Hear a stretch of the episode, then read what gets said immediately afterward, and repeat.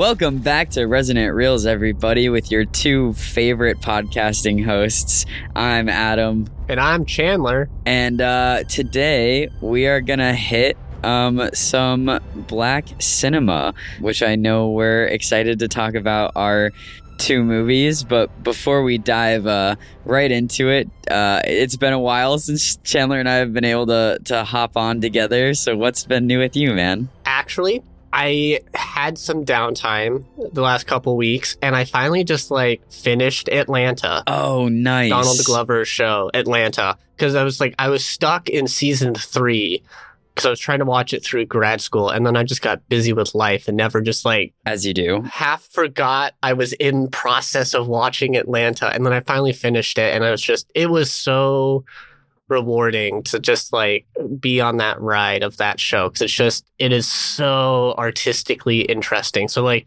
highly recommend it. Truly amazing. And now i'm like on this donald glover kick of like now i need to go watch his new show swarm that like centers around pop idolization with like beyonce as this like centered focal point. And then he's in this new show that just came out mr and mrs smith. And like i need to go check that out now too. So i'm like on this kick now of got Donald Glover of like, dang it, why did I not get back to watching Atlanta when I should have? What have you been up to? I have just been existing on the road.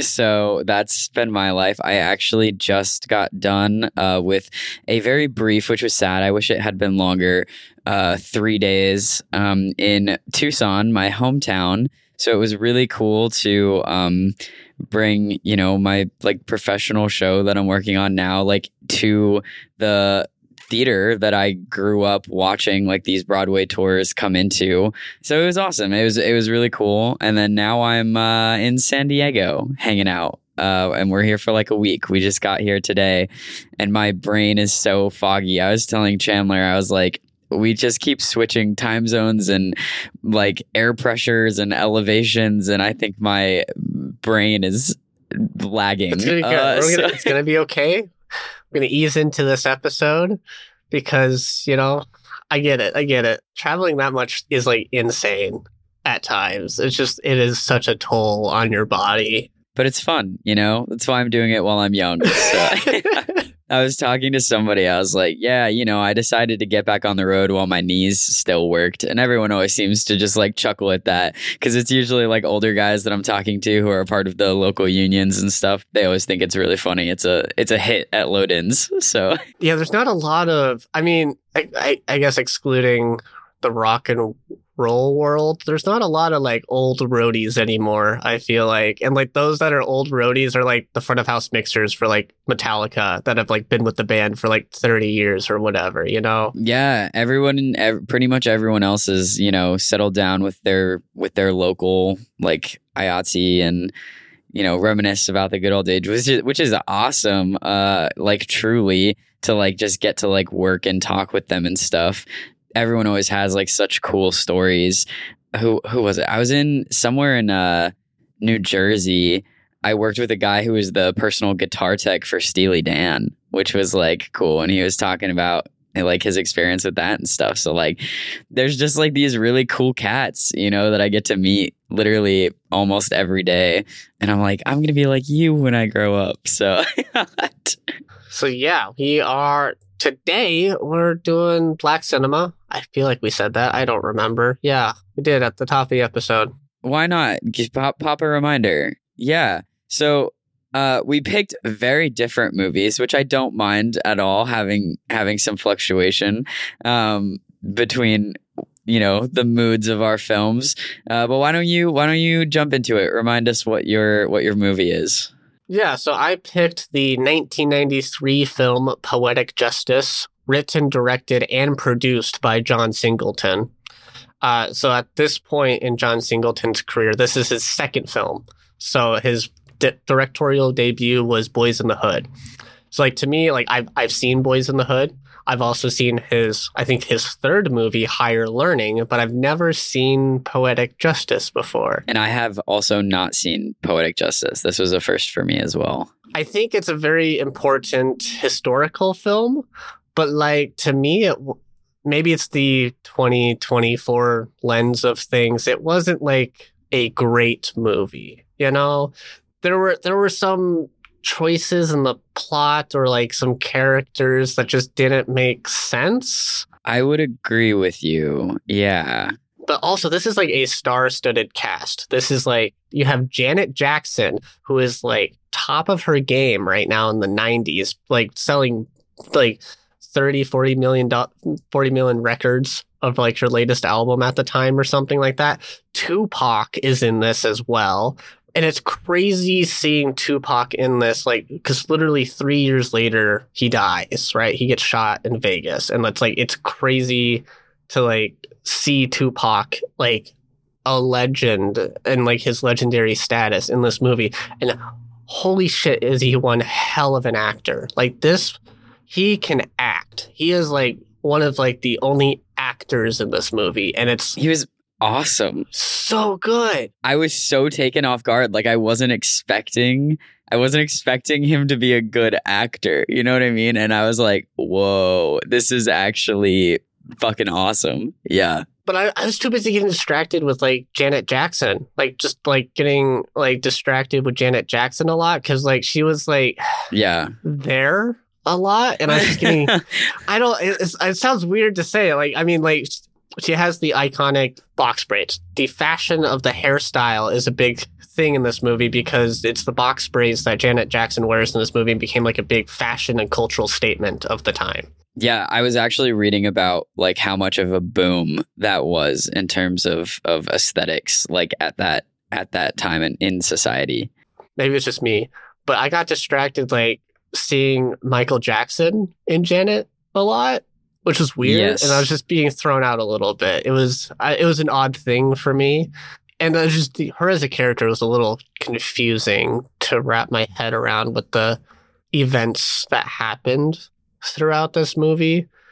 Also, Regina King, like Regina King is also like a great actress in this movie. Like she I loved Yes, yes, yes. in this movie for how chaotic of a character she was. She was a phenomenal actress. But yeah, and then also throughout this movie, there's poetry that the main character Justice, the main character is named Justice, that Janet Jackson plays. She narrates, but also recites some of her poetry, but it's poetry written by Maya Angelou. So like every piece of poetry is Maya Angelou, which is like really, really interesting focus for this movie. And then I was also digging more into like I think a lot of it's just kind of come up because uh, we are like a year after the 30th anniversary of this movie, and there's a lot of retrospective last year with this movie. There's a lot of discussions of like why John Singleton made this movie. I was reading a lot that there was a lot of he was receiving a bit of backlash from Boyz n the Hood of his portrayal of female characters oh, interesting. in in Black America. And so he, I guess, like the, I don't know how much it's like truth or not, but he decided to make poetic justice as a response to that. This movie makes a lot of leaps to me in events or outbursts of characters and it just it's hard to like make sense of some of it it felt like to me it felt like introduction of new people or new things before something else got wrapped up. Like does that make sense? Yeah, and it's and like I don't like comparing a director's works to his other works, but it's like it's really hard to with John Singleton in the 90s when like Boyz n the Hood was is this masterpiece. Like Boyz n the Hood is a masterpiece of a movie. And then you get like Poetic Justice and it's like hard to understand the people in this movie more so. I did I did find that John Singleton did make a big point, like he did with Boyz n the Hood, to film on location. Like over 90% of the movie is filmed on location. He hates sound stages and stuff because Fair. that's like he's from that area. Like he's from like South LA and everything. He wanted to like truly depict those areas and bring the bring them to screen. And like I I forgot I read this. I forgot who who the um journalist or article writer was, but they compared John T- Singleton to the man who brought hip hop to the screen. You know, in the in the new black wave of film of the 90s. Like John Singleton is one of the big ones that found a new way to bring it to the screen because like Spike Lee is a different director altogether, so it's Absolutely. hard to compare the two. Without a doubt. Yeah. Because like Spike Lee has importance in where he makes his movies, but like John Singleton's one who's like really related to like the people of LA in the 90s of the black community.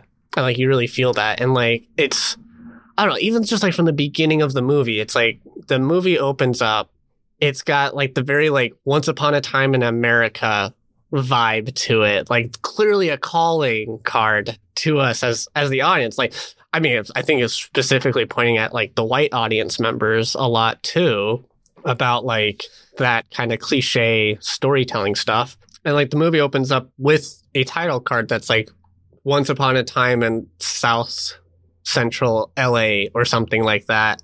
And you have Rhapsody in Blue, the orchestration playing, and you're like, this is so like it, it makes sense because we realize we've got these like characters on screen that like are actually made up actors for this movie that's being watched at a drive-in. And it's like clearly like a white like director making this movie that's at the drive-in that like a like a black audience is watching trying to relate to. And it was like it was so like that was so well crafted artistically making a point there of just like yeah this is we're tired of this kind of you know peddling bullshit from white america I thought that was great. But then the events that follow that is just so crazy because Justice is there with her boyfriend at the time, Markel, who's played by Q-Tip.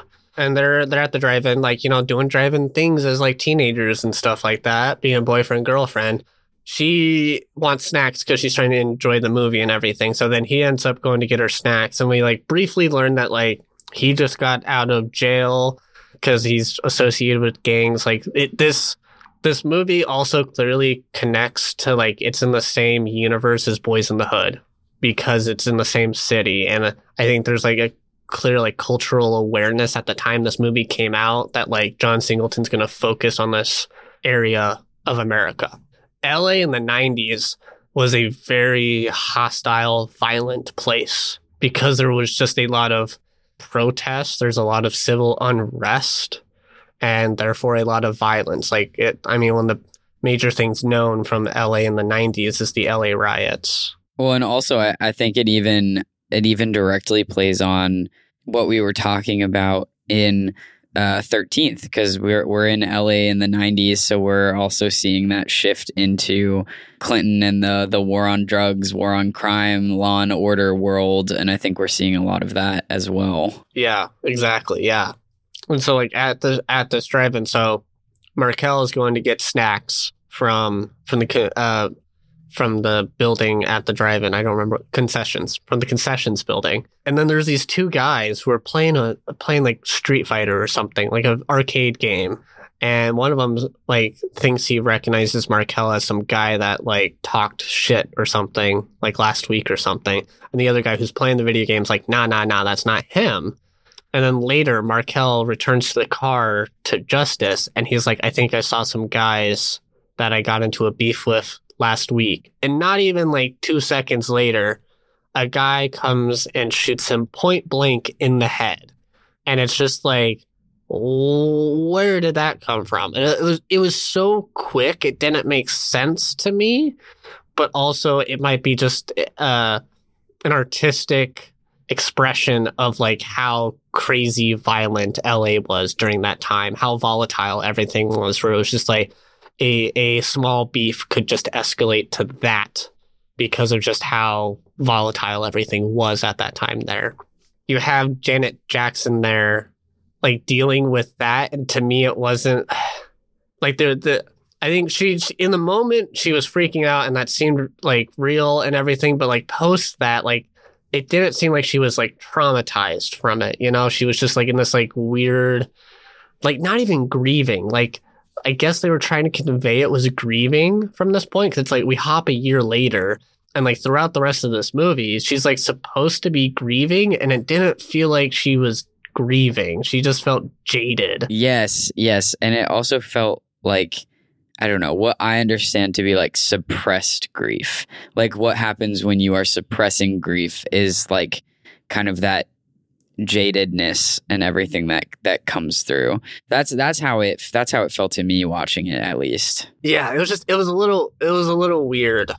This movie pacing wise was also just a little weird because it was I think there was a lot of like throughout the movie because I was just noticing a lot of stuff in the background, a lot of like celebration of black culture. Like that was a big thing of black cinema, of just like things like that being just there on screen is a big deal. And like I'm for that and everything, but it just Yeah. it didn't lend impactfully as like other movies John Singleton has done when he did that. It it felt like either this movie felt a little rushed with like whatever studio agreement he had because it just didn't have like as much love and care as like Boyz n the Hood or Higher Learning had to me. I don't know, but maybe that's just like speculation for my part here. It's just it was hard to engage with it that way. Well, you're not alone, uh, if it's any consolation, because a lot of the a lot of the reviews of, from this movie are basically saying exactly uh, what you were, and also like it's hard, like you said, and you really shouldn't compare it to other movies that a director has done. However, that's exactly what was happening. Because when you make a when you make a movie like Boyz n the Hood, like how do you like how do you not you know like it's that's such a it's such a good movie. It's such a good movie. And and kind of generally the crit the like criticism of this film was that people did not like it nearly as much as Boyz n the Hood. So And this movie is supposed to be like a love story, and there never felt like any falling in love to me in this whole movie. It just like happened out of nowhere. Like there there were some character things that don't make sense with me within the plot vehicle of this movie, and it was just hard to like jump on the bus with everybody and be like, yeah, no, I'm I'm for this. I understand what's going on. I'm connecting. And I was just like, I'm I'm not. Like Justice is like not okay. She's like dealing with a suppressed grief. She's just like her as a character writing the poems, which are all by Maya Angelou, didn't make sense for her character at times. Like some of the poetry did not make sense with her character. I see I can see that Like not to like trash the poetry itself because I'm not doing that. It's just that they just they weren't connecting. Like this is Maya Angelou poetry. Justice is not where Maya Angelou is at when Maya Angelou wrote this poetry. wrote the poetry yes a hundred percent I agree a hundred percent Yeah. So yeah, yeah, very interesting. But yeah, so moving forward, yeah, we're like a year later, and she's still grieving, I guess, over the loss of Markel, and we learned she's a hairdresser and stylist. I guess it was.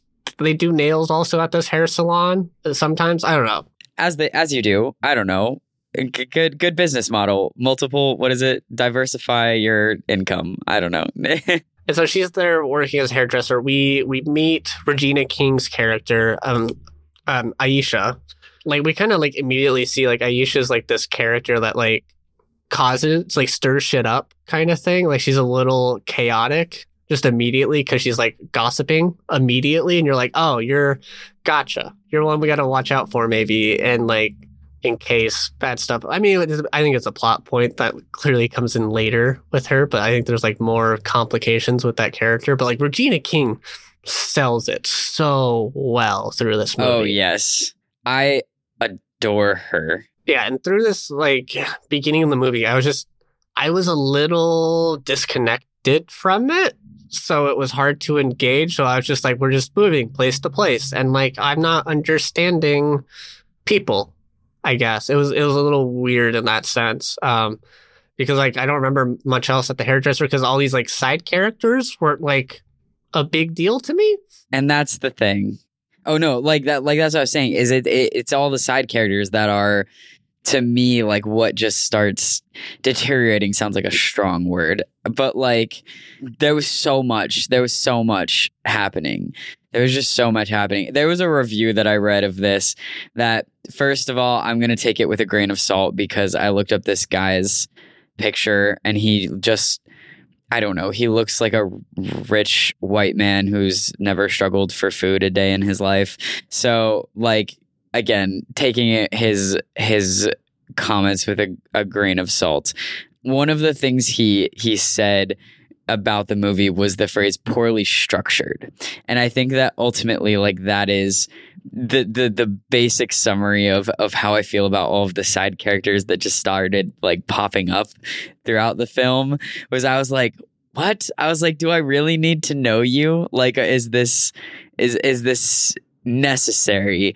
And like uh you know what what was one of the other things? Someone said it was oh okay they said uh, so this was on Rotten Tomatoes saying that poetic justice is commendably ambitious, which I absolutely agree with, boasts a pair of appealing stars, which, yeah, Janet Jackson and Tupac. I mean, come on. But they're undermined by John Singleton's frustrating lack of discipline, which I thought was a really interesting uh like phrase to put there. Because I think so often like we applaud directors for not having quote unquote discipline uh and like breaking molds and structures and things like that within movies. But I think that this is an example of like cuz I would argue that Boyz n the Hood there was a lack of discipline in a quote unquote but like in a in a in a productive like oh wow this movie turned out awesome because we didn't care about xyz like way. Whereas with poetic justice i needed some of that back. I you know I, yeah i it's it's hard because it's i mean I, I i do believe like this movie i think this one of the few times from like this movie could do well as a remake if someone wanted to come in and remake this movie I think that'd be Yeah. really good. i would love that actually I think it's got huge potential. And it's the one of the few times I would say that because I don't think a lot of movies ever need to be remade. But like this is one of the few times where it's just like, no, this would would do it. I found myself thinking about this is clear John Singleton's trying to focus on relationships in this movie between people in, in the black community and understanding the complexities of that and it's relationships between like romantic partners but friends and like work relationships and everything. And i just kept thinking more to to a spike lee film she hate me that centers around weird relationship stuff. And that movie's weird with anthony mackie in the lead role because it's about a guy who's a i think he's like a he's an executive at a biotech firm or something and he like gets in hot water for whatever, reason. I don't quite remember why at his job. And so as an extra set of income he kind of like becomes this like backdoor sperm donor for a bunch of like ex-girlfriends and stuff. It's a bizarre movie of like relationships with people and stuff like that. Really interesting though in in the commentary that's being made by Spike Lee in this in that movie but like I found myself trying to like not necessarily compare it, but trying to find connections to just try and like understand points that were being made in poetic justice. And it was just eh, it was it was weird because you're like trying to like understand the current like state of affairs in LA at the time where it's just it is heavily violent. There's a lot of gangs and like stuff and like that's like an overbearing thing of in that area at that time. But then it's also like supposed to be a love story and like it never felt like a love story at all. From from the scene at the hairdresser like we just we then meet lucky who's tupac's character who's a usps worker delivers mail he has a buddy Chicago, and then we we eventually find out that Chicago and Iesha are dating, and so that's how we have like this like mutual friend thing between Lucky and Justice. We we also find out that Lucky has a child with a woman, and they're not married, and this mother of this child also has a another child with another man, and so it's just a complicated relationship and we see like the messy household that that is because the mother is a sex worker. But we also like kind of learn it's again a lot of things happen very quickly in a scene to like finish to make a point. But i think it's insinuated or like partially shown that like she also does like crack i think because i think uh lucky finds a crack pipe and he he has a big deal of like not to do drugs around his child and so he ends up taking his daughter away after they get into a fight when he finds a crack pipe which is also a commentary of the drug epidemic that has ha- that happened during the 90s. which was facilitated by the government. Incredible. Man, we, we found ways to connect episodes like crazy this month. Go us. And so that's kind of like our introduction to Lucky, more or less, in these like few scenes. So like he he's a postal worker. We also have like a brief moment where like a car pulls up and it's clearly like a gang and he knows these members of this gang. It's not clear if he's like part of the gang, but like they're going out to like get justice, their own form of justice. Not the person justice, like that they're enacting revenge for lack of a better word. There's a lot of like these like quick one-offs of these people we see for like a scene and then we never see them again. and maybe that's I don't know. I'm really trying to like grant grace here or like find find things that I can potentially recognize that like I don't understand or like intentionally wasn't relatable. Like maybe I don't know, maybe he had a point to this of like it's these people we see for a second and then never again. Like I don't know, maybe there's a maybe there's a commentary there. Or maybe I'm just digging. Like May- I maybe, and I'm like, I'm, I'm also trying to compare it to like the the film Friday, being because like Friday is like a similar kind of vibe, but like that's all set like on the same street. That whole movie, you know, and it's like these characters and their weird, wacky lives on a Friday. So it's like it's hard because like we go on this weird road trip, and this movie becomes like a kind of like a road trip movie, but doesn't commit to the road trip aspect plot of a road trip movie. You know, correct. Iesha, like it's a call from Chicago, the guy Chicago, that he's got to do a delivery drop to Oakland because I guess the mail service, like once every now and then, has to do a big load to Oakland. And I'm like, how does Oakland get its mail? I don't understand the mail system in this movie. So we, we learn like Chicago and his work coworker because I don't. It's not clear if they're like friends or not. They they're clearly like coworkers. we don't understand necessarily their relationship outside of just they deliver mail together. Right. Yeah. So yeah, Chicago and Lucky are the ones going up to Oakland, which is like I, I looked it up. It's like about a six hour drive from like LA ish area to Oakland. Is it really? Why did I think they were so much closer together? I don't know why I thought. I don't know why. Maybe is it because is Oakland by Sacramento? Not that these semantics matter at all, but I mean, I had to like figure that out for myself. I mean, I am an American, and I was just like, is Oakland really that that far? Uh, it's closer to San Francisco. It's like right next to San Francisco. Yeah, but it's like a six hour drive. So like that's a good part of a day trip. So like that that makes sense, I guess. And so Iesha invites Justice on the road trip with like I think she has the intent. I'm not sure how much of the intent, but it's like to try to get Justice and Lucky together. It's not like super clear either. It's I don't know. Maybe I zoned out for that part too because I was just trying to like understand what was going on. I reached a point in this movie where I think I tried to stop comprehending things in like a in anything other than like this is the vibe of the movie. And when I did that, my brain stopped feeling so like what's happening and I could just kind of like settle in and watch a watch a movie. So for me at this point, I fully was like brain off. I'm watching a film and I just kind of started it's it's the thing of like don't ask questions. Like, oh, like why does the car fly at the end of Grease? Don't know and I'm not going to question it. Like that like that is low key like where where I reached with this in a much more realistic way of just like okay, yep, Like this is this is their relationship. This I don't know why. This is what's happening. I don't know why.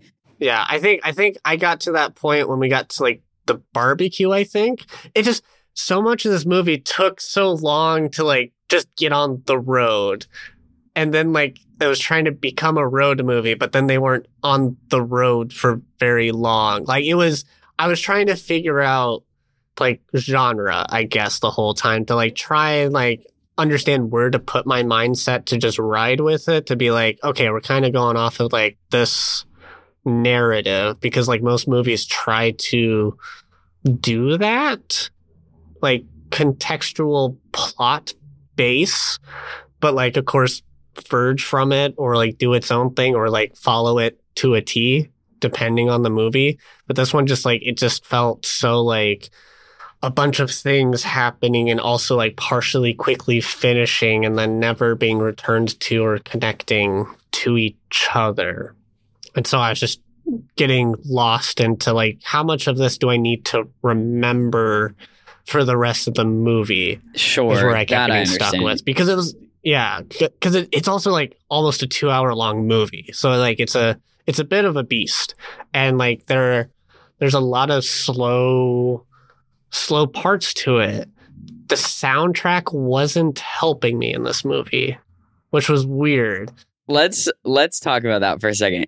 Go deeper into that particular thought. The 90s, right, especially of black cinema, is known for the music, right? Heavily known for the music. This movie, even watching this movie, I I watched it, I rewatched it this morning. There's not a song that sticks out to me really that like is like that's the song from that movie like that's that movie's song in comparison to like all the other movies i've watched of black cinema of the 90s And when I tell you that I was hype that this was a Janet Jackson and Tupac led film, and I feel the exact same way. And that's a bummer. i mean you do have like at the credits janet jackson's again song but like that's not like it didn't feel like that's the anthem for the movie either you know And maybe that was intentional. Maybe it was the poetry was supposed to be the anthem for the movie. But again, it seemed like they made this. I, okay. It seemed like they made this movie and then were like, like the idea about the poetry was always there, but they were like, oh, what poetry do we use? And then they threw in like Maya Angelou's poems and like kind of tried to just like make it work.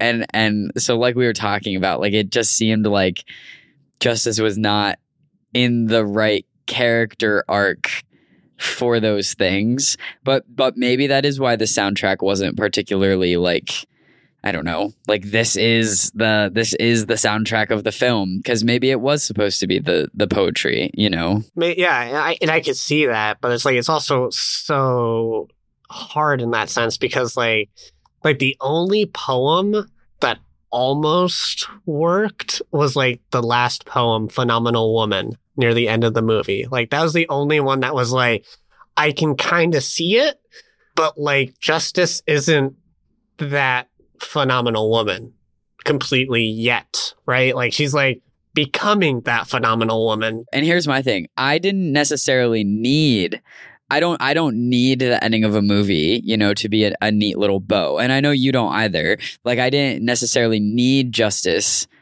to be that phenomenal woman by the end of the by the end of the film.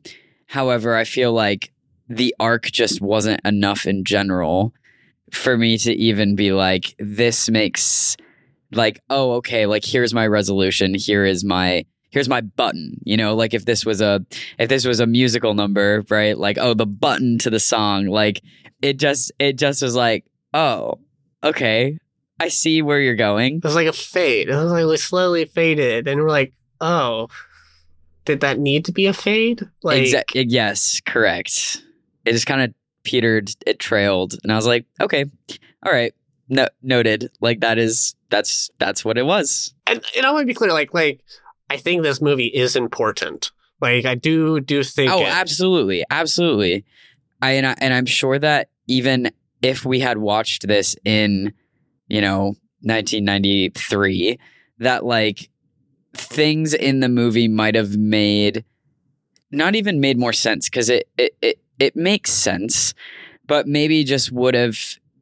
I think there are a lot of nuances to this film that not even like necessarily you know the phrase like oh that didn't age well it's not that anything in the movie didn't age well it's just that there were nuances that just didn't age period like there were a lot of things that were just probably very specific like f- vibes i know i keep using that word for this but like just a very specific energy of you know the early 90s late 80s that that was done in a way and to bring back that word like discipline and the lack of discipline in this particular film that just doesn't resonate. But again, the original criticism is not far off from the things that that you've been expressing either. To go off of that, I think there are some movie, some parts in this movie that did not age well because there's like full on domestic violence happening. Oh, sure. Yes, yes. And, and the mentality, because it's like, it's also like,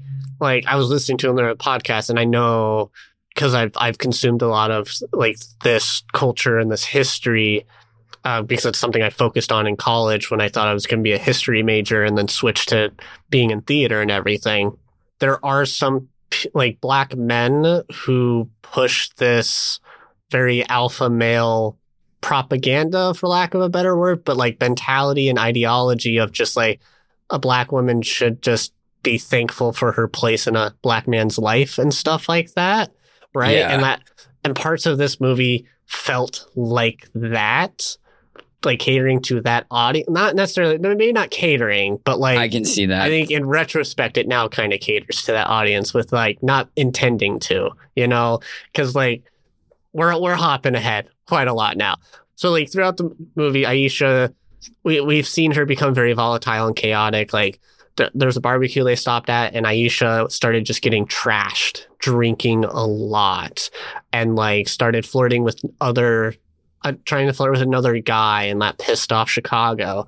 They quickly left the barbecue, and Justice like had a whole conversation with Iesha of like, I hate it when you're like this. This is why I don't hang out with you because like you drink and you become this different horrible person and and we learn that it's this baggage that Justice has from her mom when her mom drank a lot. But like we also don't find out until much, much later in the movie that Justice's mom killed herself, which is a whole thing. And I'm just like, put a pin in that. But like, I'm like, you're not a, like, this Justice doesn't feel like a character that's dealing with a lot of trauma. She just is very jaded. And it just feels weird when the more we learn about that character. But, anyways, fast forward, Iesha and Chicago get into this bigger argument because they were fooling around in the back of the mail truck and Chicago underperformed in a sexual act and it became this whole it blew up toxically and they got into a fight and Iesha just kept going at it. Like she was she was looking to get into an argument. Like she wanted the situation to explode to have a yelling fight, right? She wanted to get into this yelling match, but Chicago, which was brilliantly done, how Chicago has a fade and he was brushing his fade because he was doing this, brushing his fade through the whole movie. And he stops, puts it in, puts the brush in his back pocket, and it's this beautifully done character moment and he starts to like back away, but Iesha just keeps going. And like Regina King is doing such a phenomenal job of just like Regina King's being Regina King, dude. She kills it every time. Yeah, like diving into this moment, and then like she ends it with like how she's sleeping with some other guy, and Chicago just comes in and slaps her like twice, and we cut back to Justice and Lucky in the mail truck watching this, and Justice is like aren't you going to stop him? And, and Lucky's just like, nah, that's their problem. I don't, I'm not going to get involved in their business. And it was just like this, like, what the hell? But then he like gets involved later when Justice gets involved to help Iesha out of it. And like Justice gets like weirdly tackled to the ground, and then that's when Lucky jumps out and like stops it from happening. And you're like, I I'm so confused, just a little bit. The Iesha Chicago relationship falling apart, that was expected. I feel like that was expected as we got further and further in this movie. Like we saw that that was going to happen. Correct. Correct. But then like how how it exploded and then how Lucky and Justice got involved and stuff just felt weird and then it was like quickly like taken care of because then Chicago was just left behind. Because Lucky literally knocked him out and then they just leave him fully. Uh, this was a scene that I felt had the ability to make a statement that it wound up lacking the like character relationships to do because our like the relationship between Lucky and Justice like I don't even know. Like it just wasn't developed in a way where it particularly make made any sense for him to be like, "Oh, she got knocked down. Guess I need now I'm going to jump in and like be the protector, blah blah blah." But if it had, I thought that there was a really great point there that could have been made, which is men fucking suck. And so many times are there instances where like it's not like before it even gets physical like when you see a drunk college guy screaming at his girlfriend on the sidewalk and you have a bunch of other guys who are just walking by being like that's their problem like i'm not going to get involved no fucking get involved a man should never speak to a, wo- a woman like that ever ever and so like i th- ah, i was i was like it had the potential the scene had the potential to make that point of being like well, you know, Lucky is not going to get involved and like showing that. But then the minute that someone he has a relationship to gets involved, then it's like a whole a whole rigmarole. Um and and like it shouldn't take it being somebody that you know or somebody that you have an attachment to to to get involved in that situation. And like we kind of saw it, but because like I said, because Lucky and Justice's relationship weren't wasn't particularly like in a place where that commentary would have made sense, it it didn't. This this falling in love, I don't think these characters ever felt fell in love to me. Like No, when did they fall in love? correct. When? Like I can't point when it happened because so much of like the beginning of Justice and Lucky getting to know each other is literally them just like going at it with each other. Like Lucky is being like a misogynist. He's being like mean, but then like Justice is also being like super mean back. And it's just like these people like hate each other. How are they going to fall in love? And I don't think they ever did in this movie. And it was just so weird because it was just like they I guess they learned a bit more about each other, but like even like at the end after getting to Oakland because uh Lucky has a I think it was cousin who he was like making music with because his cousin was making music and he was hoping to like be more involved with that and make music with him. And that's like the reason he was going up to Oakland with this trip as an excuse. When they get there, we just see like a, bunch of commotion and everything. We find out that Lucky's cousin got shot and killed. We don't know why or who or what or anything. It was just violence happened kind of thing. And we just had to move on from it. which does follow a tone that is set in the movie, which is just these very like abrupt murders and then we move on from them. Like that is something that makes sense to me in this movie that that is a clear theme. And I, I guess it's like pushing like what society was like at the time out there on the West Coast with all the civil unrest and everything going on. Like I can I can see that. But like after that, like when Lucky drops off drops off Iesha and Justice, he like blames Justice for like him being late and he could have been there so that didn't happen and everything. And then like that's how we leave it. And then we're like, what? And then we have like this, this montage, and then we like fast forward like a week or two later or something, and then it's just like he brings his daughter into the the hair salon, and then they like fall in love there, have a connection there, and it's just it's so confusing. It's and like the the few intimate moments they shared on this road trip weren't like super intimate. They were like trauma dumping, You know, they were just like, yeah. I've got baggage. Here's my baggage. And there's a lot of justice has baggage. And it's just like, I think there's a weird fascination and it's slowly been going away. But like, even if you look at all of the, any r- truly, truly, any romantic drama, any romantic comedy, whatever, like any, any movie that has like a romance storyline, especially in the early 90s, there's this weird fascination with the concept of struggle love. And it's the like, push pull like we're gonna be at each other's throats but like that's what love is. Like that's like love is a love is a battlefield right? Like there's a whole song about it. And i think that first of all that concept is such bullshit. It's such bullshit. And i'm not i'm not yucking anybody's yum uh, in any form of relationship, but I do fully believe that if you and your partner are at each other's throats, that there's a communication problem within your relationship because love is not constantly being at each other's throats and then having like really good days sprinkled in between that. And, but like that's what gets pumped into us through like movies and everything. And like that's what I was getting from this was like again fully agree with you. I'm like when did they fall in love? I i don't know. But like what i did get from it was absolutely that concept of like oh we bicker oh we argue oh that means we oh that's like he likes you. He's mean to you because he likes you. Oh she's mean to you because she's flirting with you. Like no.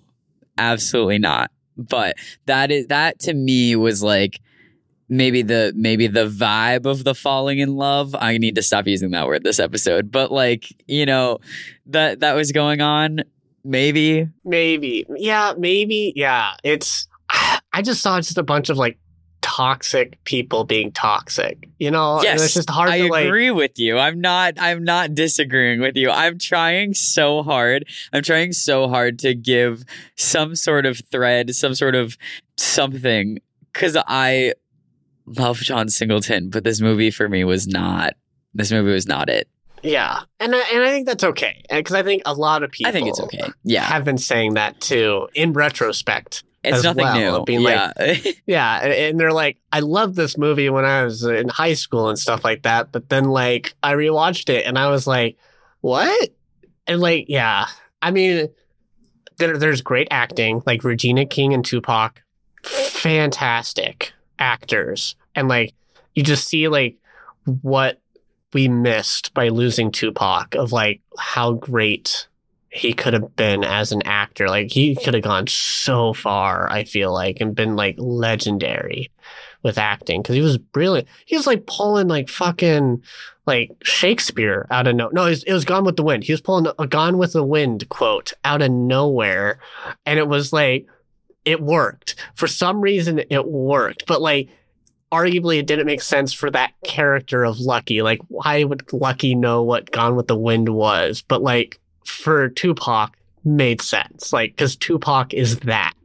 would you like to hear um, a couple fun facts about this Oh yeah, One thing that people may or may not have picked up on just from listening to us talk is Chandler and I are both chronically online, but in vastly different ways. Something that uh, I found incredibly interesting was that I was reading.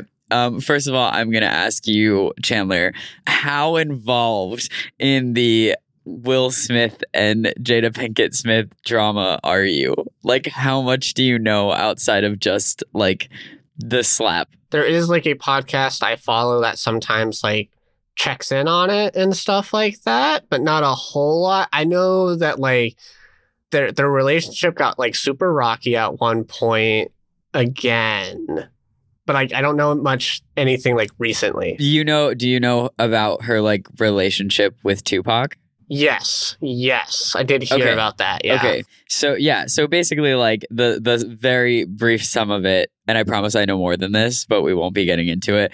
Is that like, oh, she absolutely like Tupac was her soulmate, if you believe in soulmates, like, uh, th- like like fully fully in love, like, and there's just been a lot of like Will Smith will never be Tupac. Anyway, so what I found incredibly interesting was that uh, Jada Pinkett was one of uh, three actresses, like name named, like had a name to her actresses who auditioned for the role of Justice.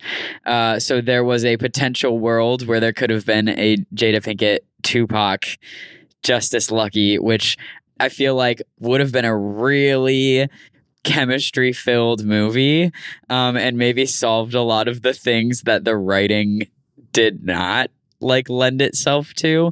Um, however, John Singleton from the draft of the script knew that he was going to get Janet Jackson. So it was kind of it kind of seemed like the audition process was a you know a, a politics like oh we have to hold an audition process sort of like we have to see other people kind of thing. Because I also read like John Singleton wrote the script and he only imagined Janet Jackson in this role. And I think I think what I read was like they they did auditions because they didn't hear back from Janet Jackson's people about being in the movie, and then they did, and then they just casted her immediately. And then Ice Cube was actually offered the role of Lucky, and he declined, which I'm fascinated by what that would have looked like.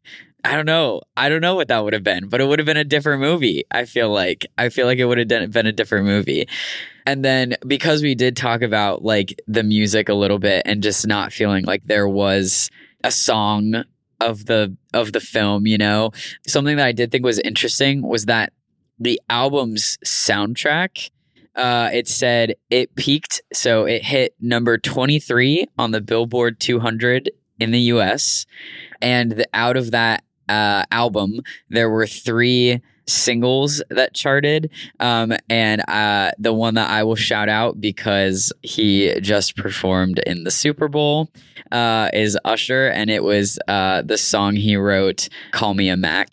So that was like recorded for this album. Um, but all of these songs did like their success did not come from the movie. Their success just came from the fact that it, they were good songs that happened to like be for this soundtrack. That is so interesting, right? Because it's just like that's like a creative decision gone bad. Of like we're gonna put this music like this song is gonna go right here in this scene, but like it does not work. Like it doesn't it doesn't detract because you would notice more if it detracted from the scene, but like it didn't add, you know, it didn't like make it a better scene. It was just like background music that like you could forget, you know? It was so weird in that sense for this movie. And like not not a lot of movies do that unless it's like orchestration and that's the point, you know? Like yeah, I think I think that's enough to touch on this movie. I mean, overall, I, I think it was a, a culturally important movie. I can definitely see that. I don't think it's a bad movie. I just didn't like it. I, I think there's a difference. It it wasn't great. It was like it was like okay, that's that's interesting and like I mean, at the very least watch it for Regina King and Tupac. Like Yes, absolutely. That is like the big pull that I have from this movie is like they were phenomenal and like can't see Tupac in anything else really other than this. oh, this. that was the other thing. I don't like that these exist, but there's the Raz, the Razzies, the Golden Raspberry Awards, and Janet Jackson won Worst New Star for this movie, but for the MTV Awards, won Most Desirable Female, which is a wild fucking award to have, and it ended in 1996, along with the Most Desirable Male Award, and also won Best Female Performance. Interesting. So it's like a whole 180 of awards there. Very interesting. Um, which I did not know until I saw that that there was even a Most Desirable Female and Most Desirable Male award, which is crazy. That's weird and toxic.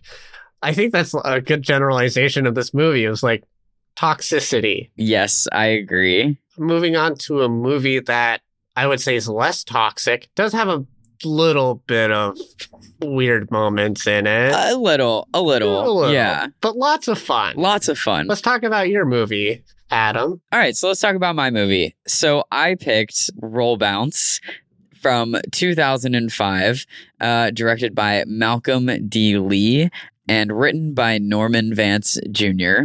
This was a, I believe it was a rewatch for both of us, wasn't it? For sure. For sure. Man, you unlocked so many memories from 15 years ago for me. It was insane and vivid.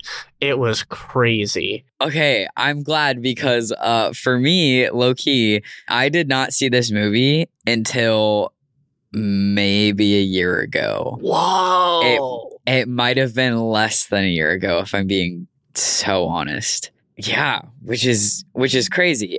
I very much just like I don't know. I grew up very suburban, like white Oro Valley, Arizona, like with a dad who was the age of a grandfather and a, and a mom who grew up on a farm with Amish neighbors. Like this like this was not a movie that this was not a movie that ever made its way into my world. And so I was really upset that I did not see it sooner because I fucking loved this movie. Which is weird cuz like cuz my my background like I I do come from a very white suburban I call Vanilla Valley part of Colorado, but I growing up was very anti-establishment. Like sure. I went out of my way to seek like this kind of material and stuff because I was Oh, interesting. I was so weird. you. I I but like I didn't know this until like in my college years where it's like I was a punk as a kid and didn't like fully realize it cuz like I was a big fan of rock and metal growing up kind of thing and my Okay. and like my dad was the gateway to that but then like I fell in love with bands like Rage Against the Machine Nice. and I got told off a lot that like you shouldn't be listening to that at your age and I'm like what's wrong with it and they it- can fuck off. yeah, and it, Yeah. it's and it's like stuff like that, and it was like, I think I didn't like fully realize it as a kid because you're a kid and you don't pick up like systemic racism as a kid really like you know 10 20 years ago but i think i was like unknowingly fighting against it because like i saw movies and culture of other people's culture and stuff like that because i found it fascinating and interesting and i I felt a more connection to it, and that just might be like my young artistic side, like trying Nice. to like find its Yeah. place in the world, which is very interesting. Because like I know Bow Wow from Like Mike, and like that's why Okay. I went out of my Sure, way to see. Roll Bounce as a kid because I saw Like Mike, and I was like, oh, Bow Wow's in another movie called Roll Bounce, and it's got a bunch of cool music and stuff. I need to go watch that movie now. And it was like that's that's who I was as a kid, and it was just so weird and bizarre. I was so not anti establishment. I was three years old sitting on a plane and a woman got up to use the bathroom. And my mom told me this recently. I looked at her and I said, Lady, the light is on. Like the seatbelt light is on. You need to be sitting down. Why are you out of your seat? Like that is, that is, I, I, oh my God.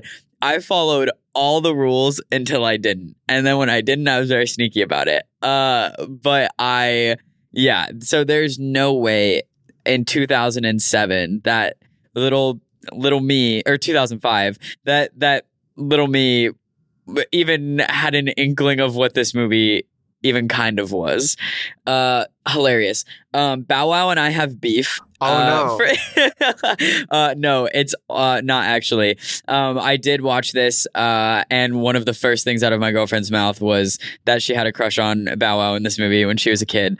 Uh, which then I watched it and I was like, you know what? I get it. That's okay. I think I don't. I wa- I, w- I want to know if there's like a word or like a if there is a. a a genre for this outside of like the long-winded sentence I'm going to say, but I have a wonderful place in my heart for movies that are like about a hobby. Like so so for example, amongst a plethora of other reasons, She's the Man, one of my favorite movies. Watched that and I said, I could fucking play soccer. Uh Stick It, amongst a plethora of other reasons, Watch that and I was like, I want to fucking do gymnastics. Like I like that is that's how my brain works. And so when I watched this, I was like, "Oh good, that mentality has never gone away." Uh oh, remember the Titans? I was like, "Put me on football field. Put me in coach. Uh I will play." um and like are those the main themes of really any of those movies? Absolutely not, but it is what I take away from them. And so I watched I broke Chandler. Um so I I watched Roll Bounce for the first time and I was like I'm going to learn how to roller skate. Like I like I could do that. And mind you, um, um, I am not coordinated at all in any capacity. First of all, I do theater, and my parents razzed me my entire childhood, saying that they should have named me Grace so that maybe I wouldn't be such a fucking klutz. So I. There's an iconic picture of me that's like on my Facebook somewhere I've got my cute little Amish bowl cut going on, and it is my first time on a skateboard. And my mom was terrified, and so she she literally did everything except wrap me in bubble wrap. And I'm like, all the I was like, oh, all the cool guys are out there like roller skating or, or sorry, skateboarding, right? Like just like doing their thing. No, I'm out there in my big ass helmet, my elbow pads, my knee pads. I'm in some sort of like protective vest that I tried to cover up with a denim Harley Davidson jacket to try to be cool. Like like and the first time that I tried to learn how to skateboard in college, not under the supervision of my parents, mind you, it was actually longboarding because I was trying to impress a girl. I broke a bone in my wrist. I'm not even fucking shitting you. This is all relevant to how I feel about this movie. Um, it is the smallest bone in your wrist. And it was excruciating. And I got x rays. You want to know what this fucking bone's called? Imagine having to like go to the girl that you like because you were trying to learn how to longboard because she longboards and go, I can't actually longboard with you today. I broke my snuff box. What? That's I'm speechless. You've you've broken me multiple times in an episode. That's that's a new record. That's I I actually genuinely I thought he was fucking with me. I really did. I absolutely really did. And then I looked it up. It's it says it's anatomical snuff box and it's it's a an it, it says a dorsal aspect of the hand at the level of the carpal bones. And it gets the name, fun fact, uh, because it is where people would put like the powdered tobacco that they would sniff. So like snuff. Um, but obviously that sounds crazy and has some slightly different connotations into a millennial generation. So everything so maybe maybe these movies for me are me like living vicariously through the characters uh because I fully recognize as like a conscious human being I absolutely should not be anywhere on a football field or on roller skates or anything with wheels really is it probably just a horrible idea for me. That being said, let's jump into the actual movie. This movie to me is like I wish I grew up in the 70s when I watched it as yes. a kid. Like that's that's where it was for me cuz I'm like I think as a kid I wanted to escape and like to me it was like movies are a time traveling portal because like I feel like I grew up in the 70s now as a kid. As a kid. Nowadays, no, Absolutely, definitely yes. did not grow up. no, no, no, no. I feel that. Um, Chandler, would you like to know about the last time that I went roller skating because it was really humbling. Oh yeah. Um, I was actually it was actually when I was on tour previously in 2019, and we were in the middle of nowhere, Oklahoma, and I'm pretty sure it was one of the last like ro- or is I don't know if it's still there.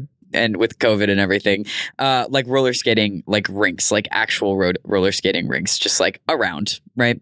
Um, and so it was a big like day off for the whole company. So uh, we that show we had five kids traveling with us because of the show. They were five actors, so they went to the roller skating rink and they really liked uh, like the electrics team and the sound team. So like we, you know, we showed up. We we hung out them.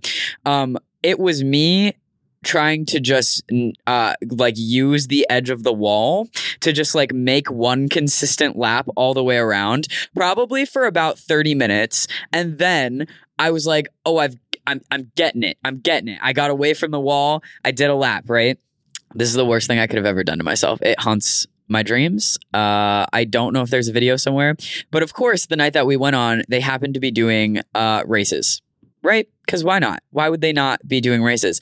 And so the age groups were literally like four to eight, and then ten and up. So it was like, so it was like small children, and then everybody else. And so we had our five kids with us. We lined up, and I was like, I know, I know I'm not going to come in first. I know that this is not necessarily going to go well. I recognize that. I was like, I would be so relieved if I did a lap, right? A lap. The guy starts the race. I've got literal nine year olds on other side of me who are like, yeah, come on, Adam. Like we're gonna we're gonna do it. I was like, yeah, dude. Like let's kick like let's kick butt. I push off and immediately fucking face planted. Meanwhile, the nine year olds are somehow already down the long side of the rink. And I'm trying to figure out how to get back up on my feet because I'm nowhere near a wall. So I'm doing this like awkward crab walk thing, trying to get onto the front of the skates where the little rubber stopper is so that I can stand myself back up. So that is um, everything that I remembered, was traumatized about, whatever, um, while watching Roll Bounce. Meanwhile, still being like, I could fucking learn how to skate. I could do it. Uh, and I know I can't. I know I can't. There is real life proof already. So, Roll Bounce. Let's get into it. It, it, it takes place in the 1970s in Chicago. Um, and this is such a a classic like what did kids do back in the day sort of film um, which i also really really like there is our so our our main characters um, we've got our, our main guy is uh, Xavier. He goes by X. So his name's X, and that's who Bow Wow plays. Um, and you've also got some like some like other people like I don't that like uh in this that maybe were not necessarily famous at the time, but now you'd be like, oh whoa, like that's crazy. Um like for example, Wayne Brady is fully in this movie. Not saying Wayne Brady was not famous before this, uh, but but Wayne Brady is in this. He's DJ Johnny, uh, which is awesome. There's also Khleo Thomas, uh, which uh, people might remember as uh, Zero from Holes, and he plays. Uh, his nickname is Mixed Mike because uh, he uh, he's he's half black um so they call him mixed mike um which like is one of those things where you would think like oh like did this not age well, but I don't think it aged poorly. Like if I'm being honest, like I feel like I fully know friend groups who still kind of like razz their friends in this way. Um, so it was still, you know, not not me. To be clear, I would like it that I'm just I'm just making that expressively clear. Um, but yeah, um, so he's in this. Um, you've got Nick Cannon is in this movie. Man, who else? Uh, Brandon to... T. Jackson. Oh yes, thank you, thank you. As Junior, Rick Gonzalez that I know from the Arrowverse and everything as Naps. Oh, okay, and uh, Wesley Jonathan as well. Um, so it is just like it, there's just a lot of of dope, dope people. Meagan Good. Like we can't forget Meagan Good's in this. Also, re-unlocked uh, a memory that I did have a childhood crush on Jurnee Smollett when I watched this movie as a kid. You know, that's valid.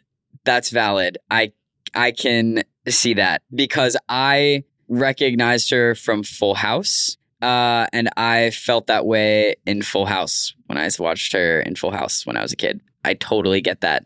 So this movie is literally about kids finding outlets for things and they're like i don't know trauma and like grief but like also as a way to like bond and have fun. So the the main thing is um this group of friends so we've got x there's x junior boo naps and mixed mike. Um and they've got this new neighbor tori who is played by jurnee smollett they uh, typically go to this to the roller rink that's like near them um, called the palisade garden but it closes down.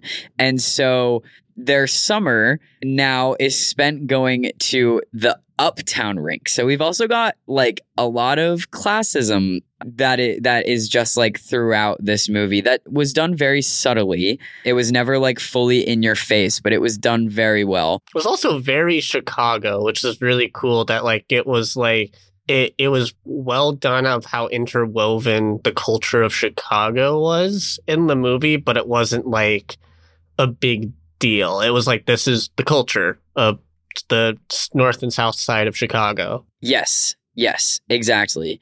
And so they uh they are like, okay, well surely we're not going to stop skating. So they go to the Uptown rink, uh, which is called Sweetwater. Uh, Sweetwater immediately they walk in and all of these kids' reactions is like, damn, like this place is this place is nice. And like they even kind of seem to have like second thoughts about like, should we be here? Should we actually try to skate here? And they they eventually decide to just like, you know, go through with it. But then we meet Sweetness, um, who is uh, played by Wesley Jonathan. And Sweetness is the star skater of uh, this place because it's Sweetness and the Sweetwater Rollers are his crew. Um, and they are the roller disco contest champions for five years in a row at the Sweetwater rink. And upon these boys showing up, they're like immediately disrespected by this by this crew. Essentially, like again, it's that thing of like, oh, you shouldn't be here, blah blah blah blah blah. And so they decide, you know what, like we're good, so why don't we just sign up for the contest? So they do. So they sign up for the contest, um, and that is kind of what the like the buildup of this movie is leading to is like to the contest that's eventually going to happen. So then we have a bunch of stuff that happens in between, which includes X running into a crush of his, uh, Naomi, played by Meagan Good. And Oh, I just live. I live for this type of shit, man. I'm like, when it's like just awkward, like clearly being flirted with, and you're like, yeah, okay. Uh, so cool. Yeah, for sure. Just see you later. The love subplot line of that in this movie was so good because it was so relatable of like yeah that's awkward you know teenage love weirdness stuff interaction being socially awkward not knowing what to do and then you have like tori being like the best wing girl ever in this like new group of friends that she's with for xavier later in the movie and she's like because there's like a couples uh, skate at some point and she's like pushing uh, xavier to go to go skate with Meagan Good's character, and it was like like stellar, stellar wing girl action right there, and then it flops for different reasons, both of social awkwardness and for I I, I don't know the right word for it. It's like shamefulness because we we learned X has been dealing with a lot of depression, I guess, a lot of grief and depression without like fully acknowledging it because we learn he he lost his mom recently and it's been like a big thing to the family And so it's it's so one of the first things that we actually really see is like X's home life relationship with his dad, who is his dad is uh, Curtis, as well as his X's sister, uh, Sonia. You can tell that his dad is trying, but is also very, very, very deep into grief and does not have any sort of footing on how to continue being a single dad of two and also like process his own emotions and deal with work because one of the things that we find is that Curtis has like lost his job but has been pretending to go to work every day. And in reality he is like applying for things. And he was an aerospace engineer and ultimately winds up taking a job as a janitor um, in order to have any sort of income. X and Sonia like do not know about that at all. You see this argument between X and Curtis and everything, and it's heartbreaking because it's one of those things where it's like, well, the audience has more information than like the characters. And so you're like, X, stop yelling at your dad. He's trying. But it's like he doesn't he doesn't get it. He doesn't know. So like I said, um, we meant I mentioned uh, that X has a new neighbor who's Tori, and Curtis actually uh, meets Tori's mom, Vivian.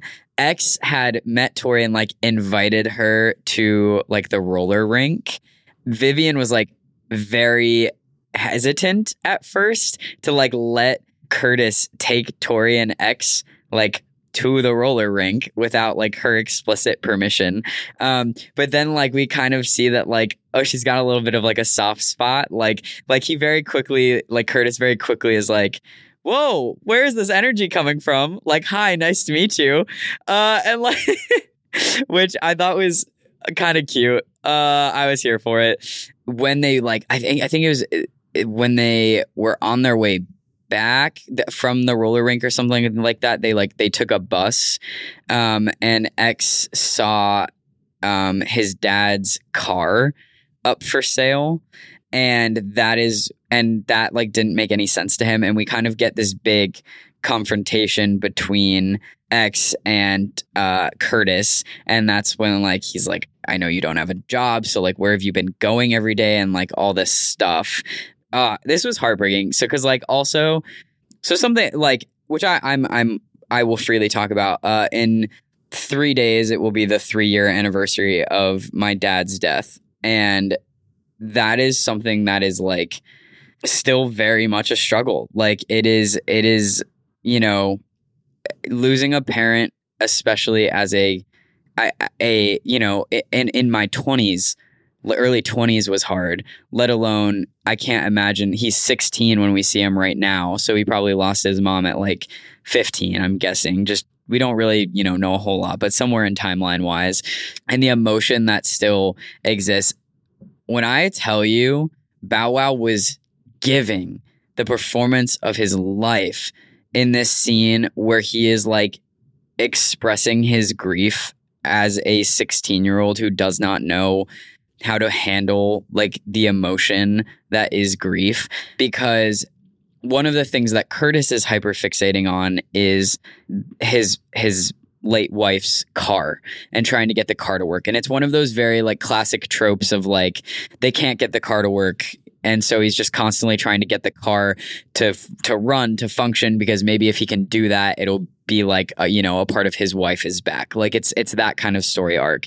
In this big confrontation X just like starts smashing the windows in and like just whacking the car and like just fully like unloading. And oh i'm getting emotional talking about it. It like finally ends with him and curtis just like crying which i also think is a really really profound moment because first of all we do not typically see like men get express emotion in that way, let alone black men getting to express emotion in that way and and experience sadness and cry in in media often. Um, and so I just felt like that whole scene was so beautiful and like as somebody who could at least relate to, to that situation in a way i thought it was so well done and like it really affected me because it was like the things he said i was like shit i was like yeah i was like i I feel the things you're voicing because I ha- I also felt those like in my height of everything. In this, unfortunately, X also kind of burns his bridges with Naomi, Naomi, uh, because he doesn't know. He's a 16 year old boy who's awkward and he doesn't know how to like he doesn't know how to be in a relationship or talk to girls, let alone when again, like you have something so heavy going on that like everybody else your age does not have to deal with uh in the way that you're trying to figure out how to deal with it. X basically just like kind of goes on this this week of ignoring his dad because he's still pretty pissed off that like he lied about losing his job and selling the car and all this stuff.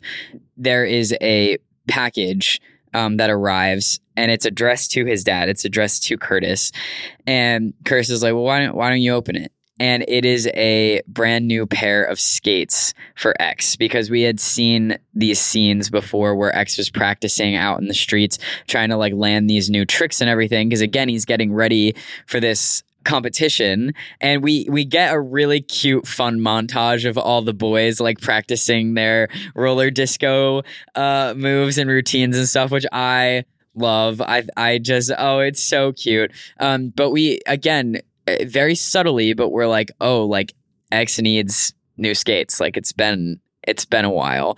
And so to try to bridge that gap his dad got him these new skates. And part of this as well as that those skates came from X's mom.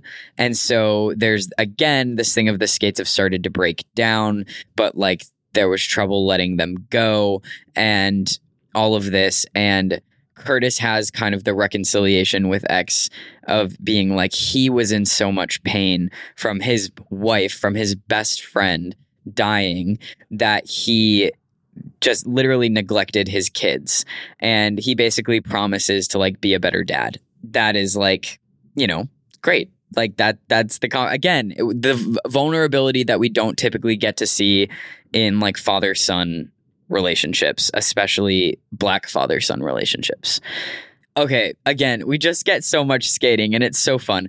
I need to talk for a second about the sweetwater rollers because these are the most flamboyant men I've ever witnessed in my life. Uh, so Sweetness has these like two in particular um, guys who are like freaking frack, man. They're like they're they're like his flanks, and they're just so out there. They're wild. Um, and oh, who is the one guy? Because he's a um Paul Wesley, yes.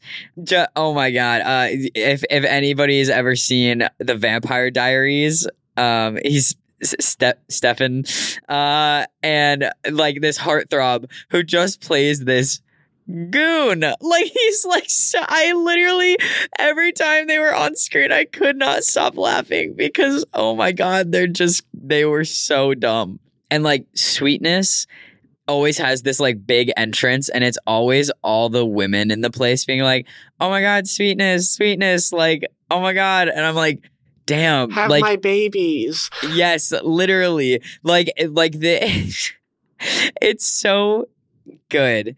It's so good. I mean, the man is built like Bruce Lee. Like he is Yeah. Whew. Wow. Yeah. Wow. Correct. Correct. I mean, there's a reason that they're out here you know, I don't know. Like he's that was the thing to do. It was go to the roller discos, and if you're the five time reigning champ, like damn man, okay, like shit, chill out. Why don't you? like.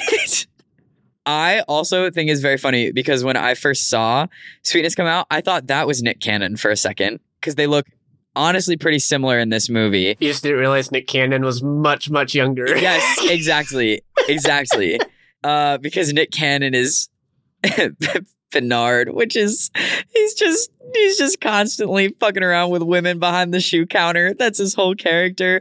And I'm like, oh, this is Nick Cannon IRL with his 25,000 children. I was like, oh, it's so good. Okay. So Xavier's team, I don't think I mentioned this. Um, they're called the Garden Boys as an homage to their roller rink that closed down, the Palisade Garden. So we've got the Garden Boys versus the Sweetwater Rollers.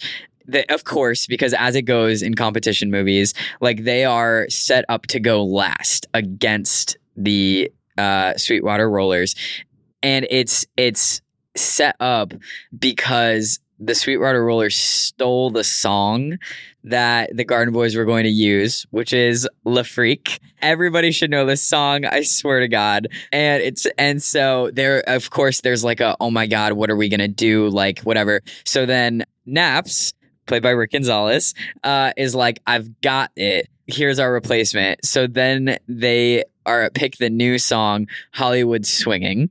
And because they're like, we can do the routine like to this song basically So, what winds up happening is in this competition, it's unprecedented, right? We're watching them. There's, we've got this montage, right? The two, the two routines that's happening.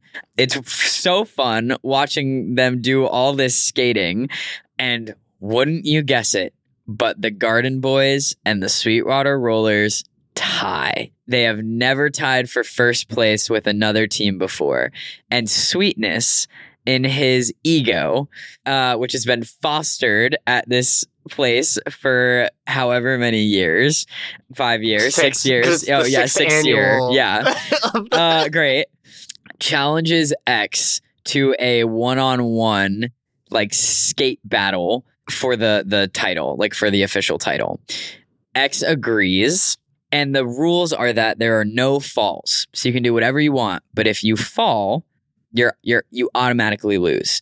Something that we have been watching throughout the whole film is X practicing this triple Lutz jump.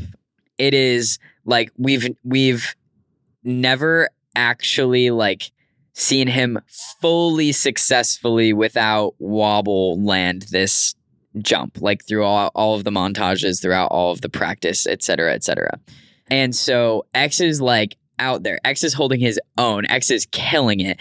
And basically, uh, he like has some advice that his dad gives him, which is which is pretty much like always give it your all because like you don't want to you just like lay lay it leave it all out there because if you if you don't then like you know don't play it safe basically he is like if i land this i and i you know, I will win. But the thing is, he's already on track to win. Like when we're watching this, we can already tell that like he's kind of got this. He's kind of kicking Sweetness's ass if we're being like for real. And he does it. He goes for it and he loses the competition because he falls. And therefore, Sweetness automatically wins. But it's that moment of like it's quiet and then everybody erupts because what he has done is because he he went for it.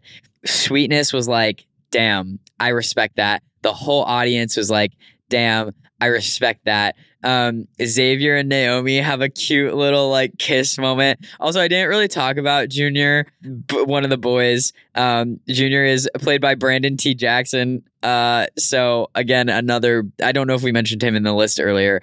Uh, him and Tori go again. It's a struggle love thing. They go the whole movie just fucking bickering at each other and like constantly razzing each other and being mean and like it's it's all very flirty. Um, so then they share a kiss. Junior and Tori share a kiss. And what the funny part there was is like his biggest insult of her the whole movie is that she had braces. And then at the competition, she doesn't have braces anymore because she got them removed. And I was like, as somebody who had braces twice, you're not trying to kiss anybody. Your teeth fucking hurt. Uh, so I like, there's, I'm just saying. And also, like, she showed up too and she looked like a girly girl instead of like her like tomboy thing that she had going on, which again, unnecessary. You don't need to not be a tomboy to be desired by men.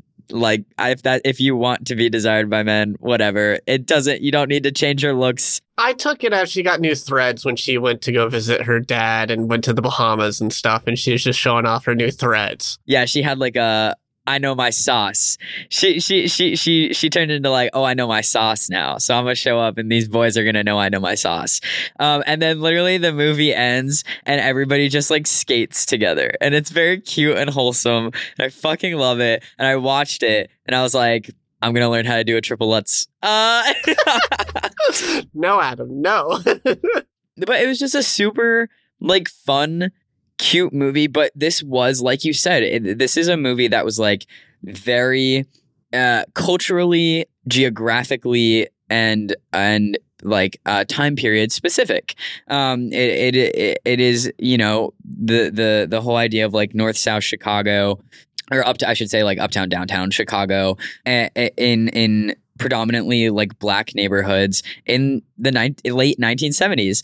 Um, and it slaps. It's such a good it's a it's a feel good fun movie that still deals with with things like I mentioned like grief and you know those dynamics and like it's funny also oh my god i went this whole movie without talking about the trash collectors uh i don't yes, know how I i be like the possibly sanitation did that. workers. They were Hold the on, best. yes. the sanitation workers slapped oh my god they were so funny they were so funny it was who was it it was charlie murphy was one of them who as victor right Uh, Mike Epps. Mike Epps. Mike okay, Epps thank was you. The other. Oh yes, as Byron, Victor and Byron.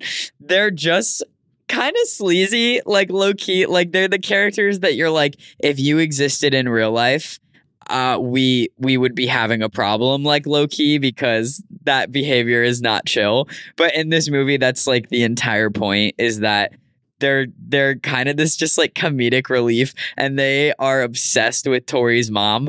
Like they just with Victoria they just like watch her all the time and they like they also try to flirt with her but it's one of those things where it's like they're talking mad game to each other and then like when she acknowledges their existence they like run back into the into the garbage truck. They like they like don't know what to do. Amazing comedic relief. Yeah, and they have like a weird like respect for Curtis because like he is like a successful black man, uh, but like he's hiding that he's not, and so it's like they have this like weird like respect, but then like behind his back they like talk shit like like they would as these like jokester duo that they are, and it's it's just hilarious. so honorable mention to them because they're not any part of the plot at all uh, but they're just so funny in this movie. I I loved how like the cinematography of shooting like all the skating scenes. oh Like, it's because beautiful. the beginning of the movie yeah it's so beautiful. The beginning of the movie had like a skating montage where it was just like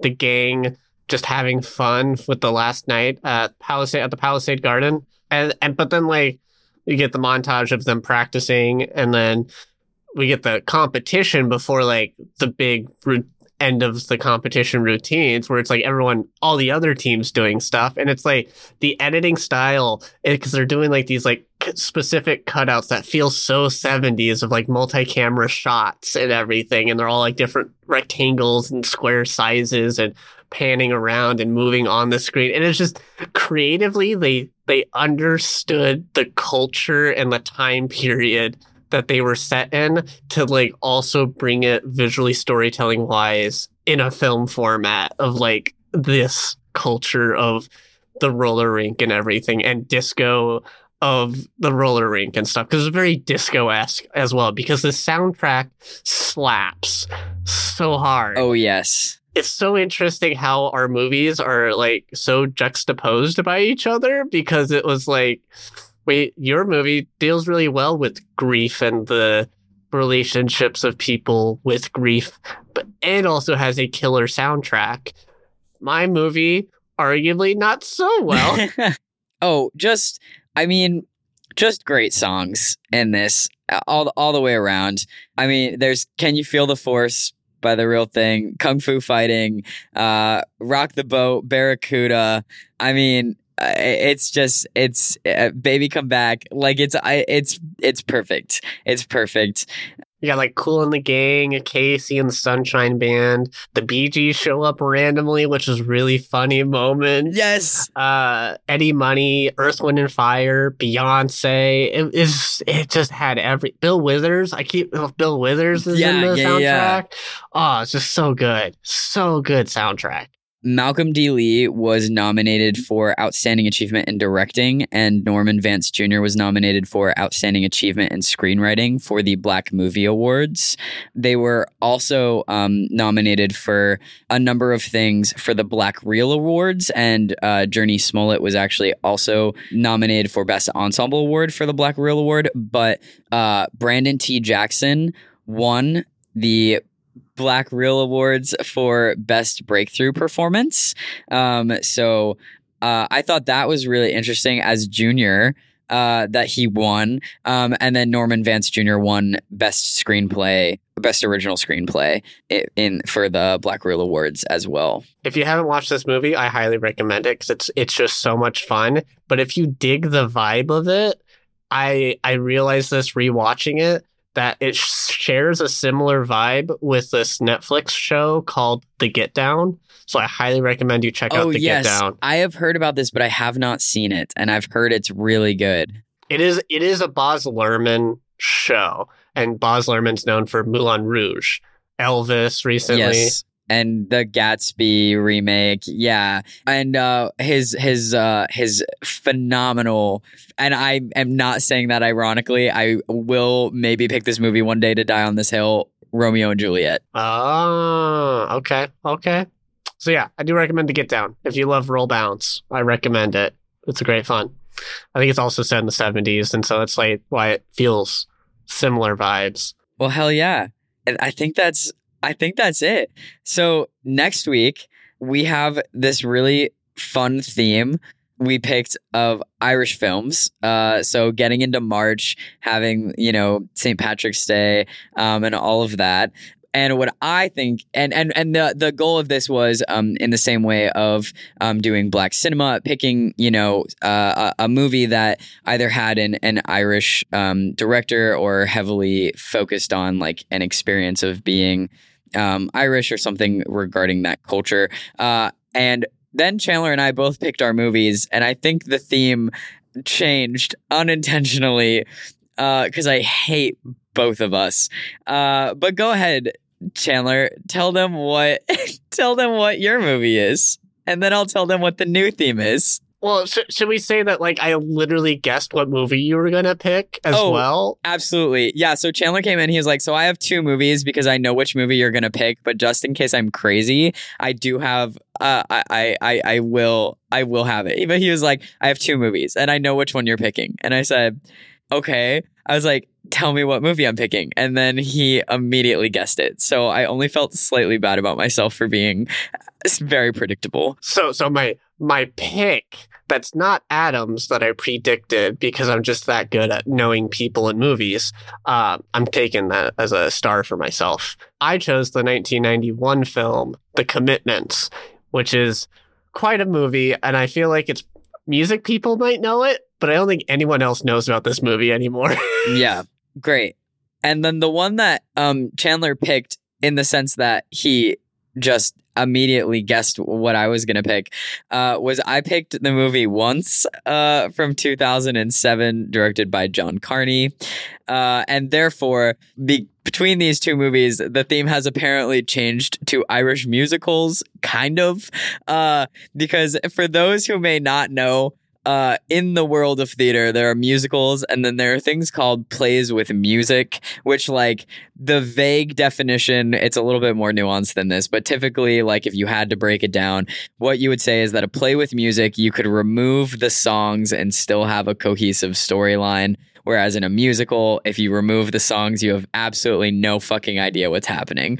And uh, so where I'm gonna call these uh, Irish movies with music, uh, because they sing in both of them. There's music things in both of them, but it's different. They're not musicals, although once is a musical. I should say once is a musical that does exist, uh, uh like as a as a stage musical. Yeah, yeah, yeah. Based off of the movie that we're gonna talk about. Yeah, and we'll we'll get into that when we talk about these movies for sure. But yeah, until then, thanks for listening. Please like, subscribe, give us comments, let us know what you want to hear more about. If you got ideas for us, uh, rate us, right? Because that's a thing on some of the podcast platforms. Yeah, share us with your friends, even if it's a single episode. Uh, I was randomly on the bus, uh, traveling to an airport, and our read player texted me and said that uh, she was randomly listening to our uh, Beetlejuice and Scream, like Halloween scary movie episode, and I was like. Awesome, and then also was terrified that people are actually listening. So I, fair, fair enough. Yeah, I, I get that too sometimes where it's just like I had, I've also had friends being like, yeah, I started listening to a couple of your episodes and like, yeah, it's really interesting. And I'm like, cool. Notes? You got any notes? Yeah, no, for sure. Eh. But yeah, anyways, you've been listening to Resonant Reels. I've been Chandler, I've been Adam. and we'll see you next time. Cheers.